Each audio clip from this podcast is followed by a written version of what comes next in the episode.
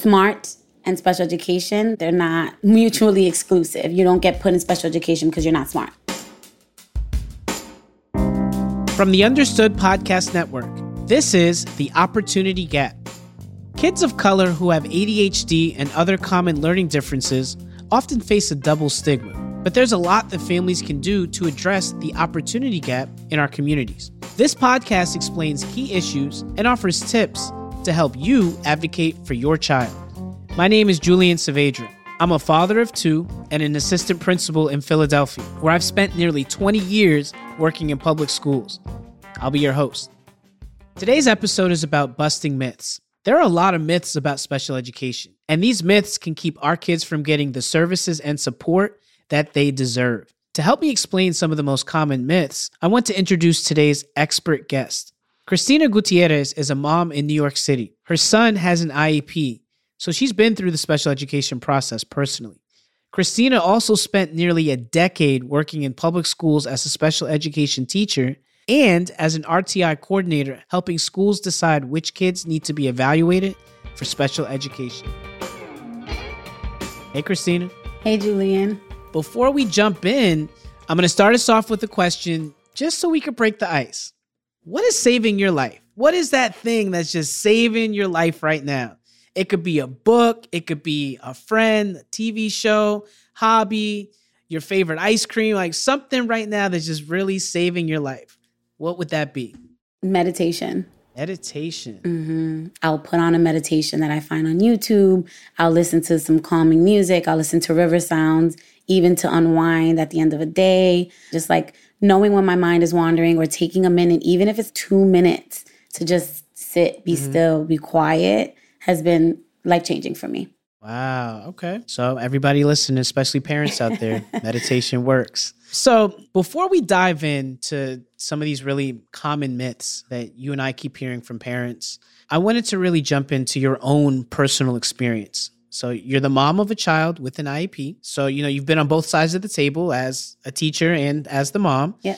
Anything that that kind of jumps out, myths, stigmas, thought traps or other misconceptions that you noticed when you were thinking about as you went through this process from the parenting side? So, as a parent, anything that kind of jumps out to you? Uh, I definitely fell into the trap of believing that I had failed my child, that I had done something mm. wrong, especially so because I was a teacher, right? So, there was this pressure of like comparing him to other children, or is there something more that I could have done or, or I can do in the meantime? Yeah, I mean, as parents, we know we, we know that feeling, yeah. all of us. Let's dig into some of these common myths about special education. You know, you and I, we've worked with thousands of families over the years. Let, let me say that again to make it real thousands, right? We're old heads. old we've heads. been in the game for a while. And there's some common themes that constantly emerge that we really want to jump in and debunk some of them.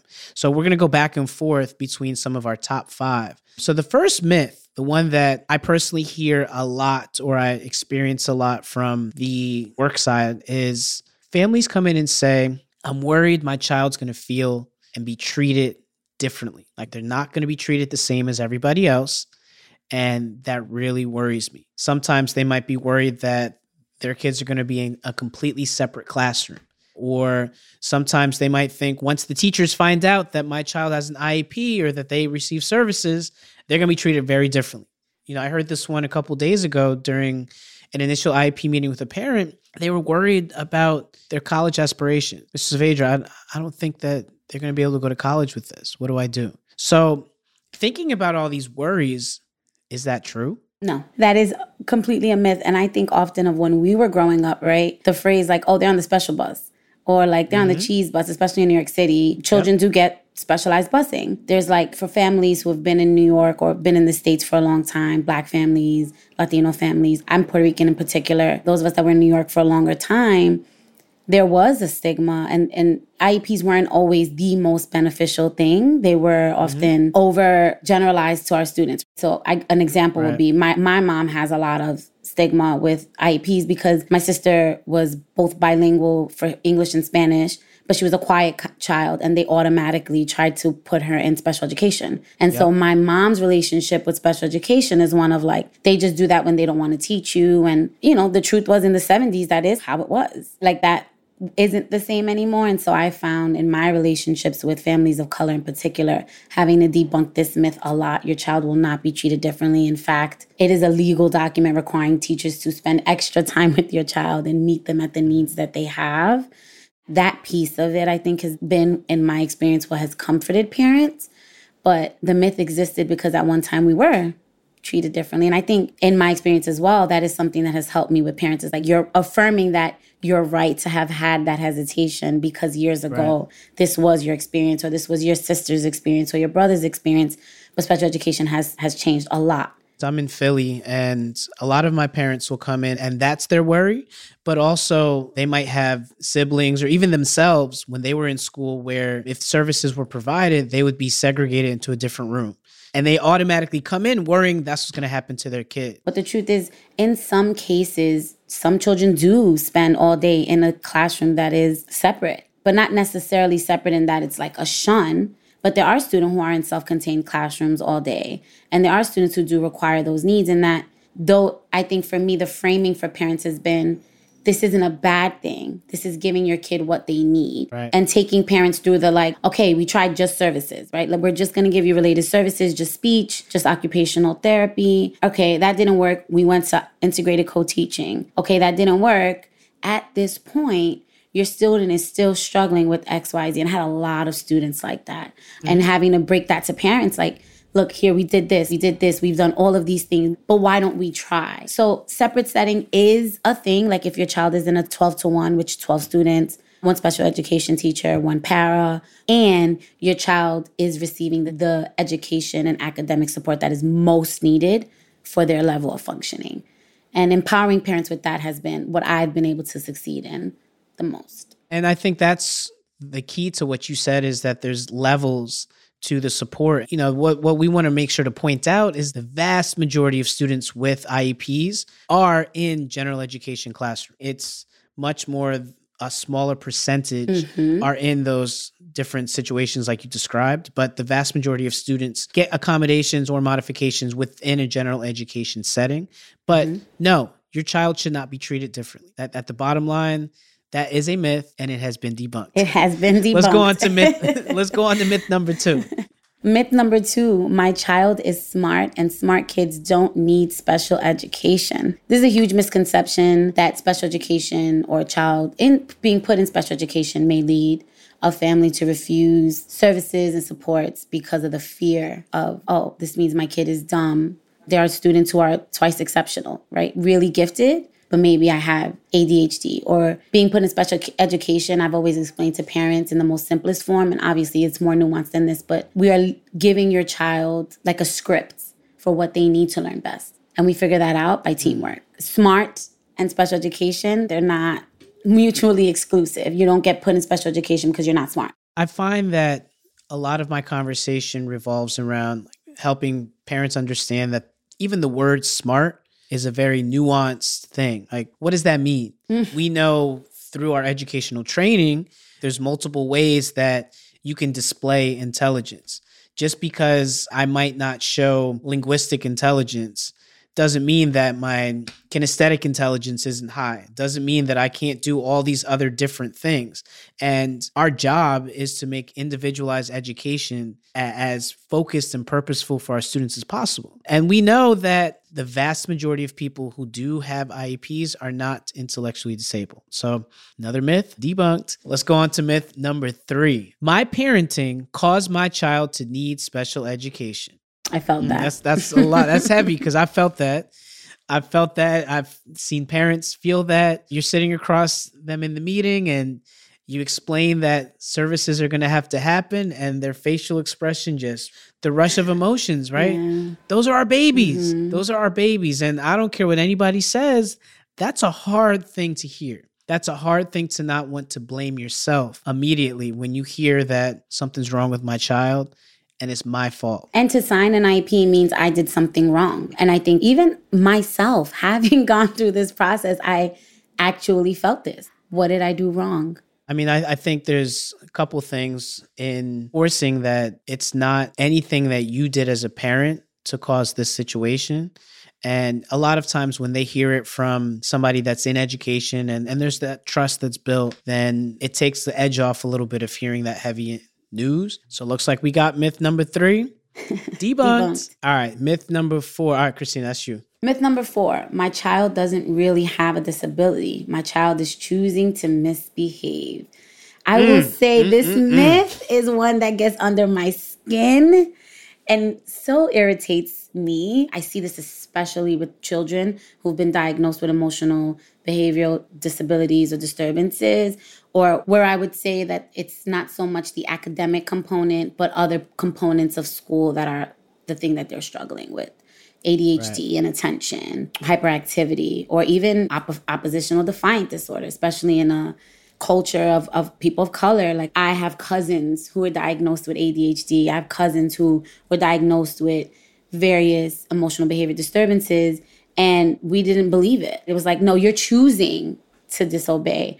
But the scariest part for me was places where I saw teachers misunderstand that component of like, no, this is a choice they're making, or personalizing, like not right. paying attention, you don't respect me, or like skittish, eyes everywhere is like you're choosing to ignore me on purpose. There's such a fine line, right, between understanding when this is an active chosen behavior, like I'm choosing to just not follow directions, versus things that are not a choice. Like the child at some point can't control it or doesn't have the tools or strategies mm-hmm. or support to deal with that. You know, I've seen, especially in, in my experience, a lot of our black boys. Oh, I was going to go there. I always found myself bracing myself for those boys in particular, black boys in particular, because there's just been an overrepresentation of them as diagnosed as emotionally behavior disturbed and protecting them when that is, in fact, what the issue is. Part of it is is educating parents around discipline styles and what does or doesn't work. There's that stigma of like it's a choice you're, it's or my favorite as a parent that I've been big on like notifying my family about is like maybe there was a bad mm-hmm. choice, but there's no inherently bad child. Again, going back to what we said earlier with one of the prior myths, there's a lot of historical experiences that people of color has gone through. I know I, I went through it in my own school experience.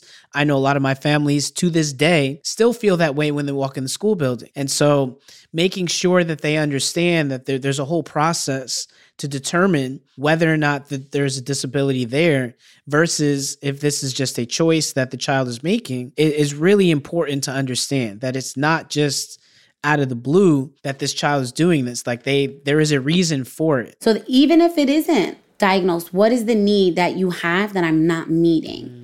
and I think when I've been able to ask myself that, I've even asked my son that, like, what do you need right now? He had a meltdown today. We were braiding his hair, getting ready for school. Tomorrow's his first day. he has really long hair. And he was Uh-oh, just like, big day. Big day. He's just like, big feelings. Like, everything was just like, ow. And like, like in a very dramatic manner. And I stopped. I was like, because I was getting frustrated. I was like, what do you need? You need something. He's like, I'm so nervous about school. And it was just like tears. And I was like, oh, mm-hmm. okay. So this is what it really was. It isn't about the hair. I'm not doing something wrong. Cause automatically it's like, what am I doing wrong? What, you know, like frustration with myself. And it was like, no, what do you need? And sometimes our kids don't have the words, even the, the oldest of them. And that leads us to our last myth for today. Myth number five. As a parent, I don't know how to help my child. It's a myth that comes up a lot, um, especially during eligibility determination meetings mm-hmm. or even during IEP review meetings, people are wondering, I really don't know what to do. What's your response? Well, my response is you do. You're here, you're supporting your child, you're advocating for your child, and you're doing all of the things you need to do. As a parent, I do like to put ownership on the teachers and schools and the system as well, right? Like, here we are doing this part, you showed up. You're acknowledging your child has this need, and you called out of work or you sometimes are at threat for losing your job because you have to go to all of these meetings and like you are doing the things. You're talking to me about the thing your child needs, then you're doing it. And reaffirming parents in that, like, no, you are doing what you know how to help your kid because you're asking for help. Maybe you don't know how to teach them to read in English because that's not your first language and you don't know how to read in English, but you do know how to advocate that your child is having a right. need in this area. Yeah, I mean, it's a simple thing, but it's one of those that so sometimes you need to hear somebody else say it to you because you go back and you go to sleep at night thinking like what am i doing wrong mm-hmm. i don't know what i'm doing with this mm-hmm. you got all these things going on and then you hear somebody else who knows your child mm-hmm. and they reaffirm that That's all it takes. Mm-hmm. So not over analyzing it and just really realizing I I know what I need to do. I know mm-hmm. my child. I'm mm-hmm. I've known you since you were in diapers. I've known mm-hmm. all the things. I taught you how to walk. I taught you how yeah. to talk. I'm gonna help teach you how to do these things too. Yeah, I taught you how to use a bathroom. Miraculous. Cause potty training, oof rough. yeah, that, that took a while. Yeah, it took the a Saavedra while. Major household, it, it took a while. it was a mission, all right? It was a mission. if you can do that, you can do anything else. That ends with myth number five debunked. You know what you're doing, parents. You know mm-hmm. exactly what you're doing. And if you don't know, you will find a way. Mm-hmm. You will find a way.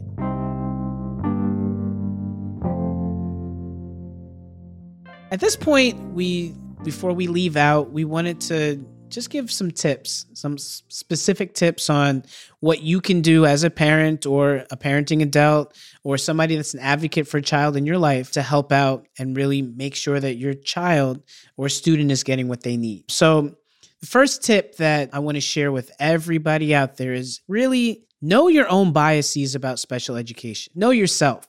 Know what you think, know your own experiences know some of the things that you might come to the table with so that you can address them. And I say that because a lot of us don't even realize the things that we're bringing to the table mm-hmm. if we mm-hmm. don't actually sit down and think about it. Mm-hmm. And I decided as a teacher, I'm going to learn the process. I'm going to ask all the questions. And I think it took a while for me to really understand that I came to that realization where I need to check myself before I sit in front of students and try to do this work. I need to check myself. I went through the same thing. I would say even before being the parent of a child who had learning differences. It was this, oh, well, if I did it, like I'm from Brooklyn, I'm Puerto Rican, my parents speak Spanish, I was low income. If I could do it, you could do it. That's not always true. I didn't live sometimes, I didn't live in a shelter. I didn't have a parent, you know, struggling with whatever struggles they were having that may not have been the most ideal for students. I wasn't in a charter school. I went to a very wealthy, a very wealthy school. We were the min- minority, right? We were the, not that many of us there, but that was a privilege in and of itself. And like, Mm-hmm. knowing the privileges and having to check myself on that as well that like my experience isn't universal and i think that even as a parent right for me i'm much more i was the kid who was reading all the time my son is the kid who's running all the time and learning how to differentiate that he doesn't learn in the way that i do and so in that way, I have to be able to support him because my experience isn't his experience. Um, so I think checking yourself is absolutely one of the best ways to to navigate this process. So another tip is talk with a teacher or administrator you trust and ultimately find a support system. A lot of us in the black and brown community have had adverse situations with school.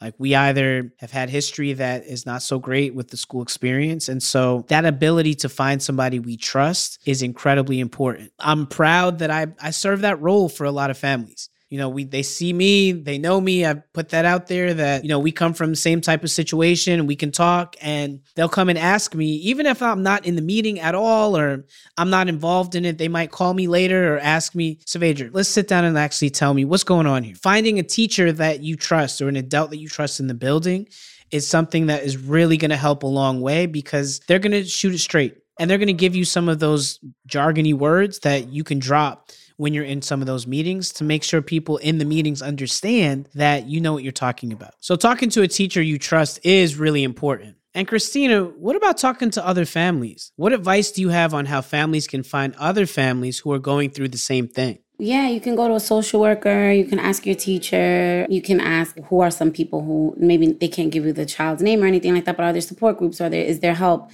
Go to understood.org. Find the resource in the community that's going to make you not feel so isolated. As an education advocate, I one of the one of the meetings that I had with a parent, she called me after the meeting was over and she was like, "Thank you. I, this is the first time I've ever felt understood. Like I'm not alone." Like you knew and you didn't blame me and like she was in tears. And to me i was just simply someone who understood. She said the word understood a few times. Shameless plug. Understood or understood facebook group or understood even has a free community app Wunder w-u-n-d-e-r. Wunder they're all great resources but just go out there and find people that really are in the same boat and have that support. Mm-hmm. last tip as your child's biggest advocate. We cannot stress enough. Think about what is it that you want for this child's experience?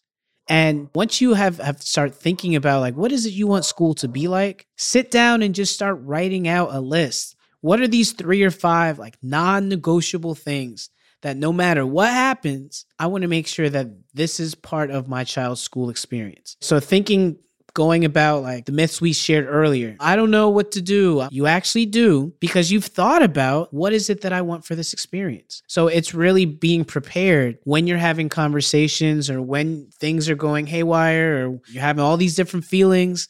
You can go back to this list of these things that you and your families identified as really non negotiable things that need to happen during the school experience. And it could be really simple. I know my wife and I did this for our kids. We thought about, we want our kids to just play at recess. That's non negotiable. They have recess, we want them to play. We want them to socialize. We want them to make friends and have deep and lasting relationships. That's just a non negotiable. Yeah. And I found that one way to make that not so abstract for parents is to think about what is the thing that causes your child the most distress? Is it, for example, in some examples, is like my kid freaks out before a test they struggle, they're fearful, they're they're anxious, they're okay, you can ask for more testing time. You can say you want extended testing time on the IEP. So finding ways like because they're often it's like they need all of the help. And it's like, yes, but what is the thing that is the most stressful in the house? That's the thing you want to ask for help with. And I think I have found in my experience that has been what helps parents navigate that that process a little bit easier. Uh sadly, our time has come to an end. But Christina, I can't thank you enough because one, it's just a pleasure talking. Like we could talk like this for hours. For sure. But two, the expert knowledge you have as, as a mom. Thank you. he has a great mom. But then all those students, the fact that you've worked with so many families, I can just hear the love in your voice. Mm. Keep fighting the good fight. And you are always welcome to come back and join us to give us some more tips. Thanks. Take care. You've been listening to The Opportunity Gap from the Understood Podcast Network. This show is for you, so we want to make sure you're getting what you need. Is there a topic you'd like us to cover? We want to hear from you. Email us at opportunitygap at understood.org.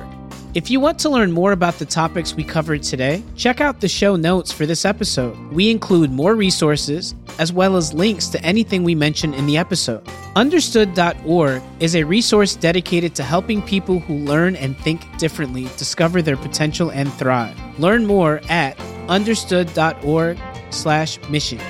The Opportunity Gap is produced by Cin Pim and Julie Rawe. Brianna Barry is our production director. Our theme music was written by Justin D. Wright, who also mixes the show. Laura Key is our editorial director. Scott Kosher is our creative director. And Seth Melnick is our executive producer. Thanks for listening, and see you next time.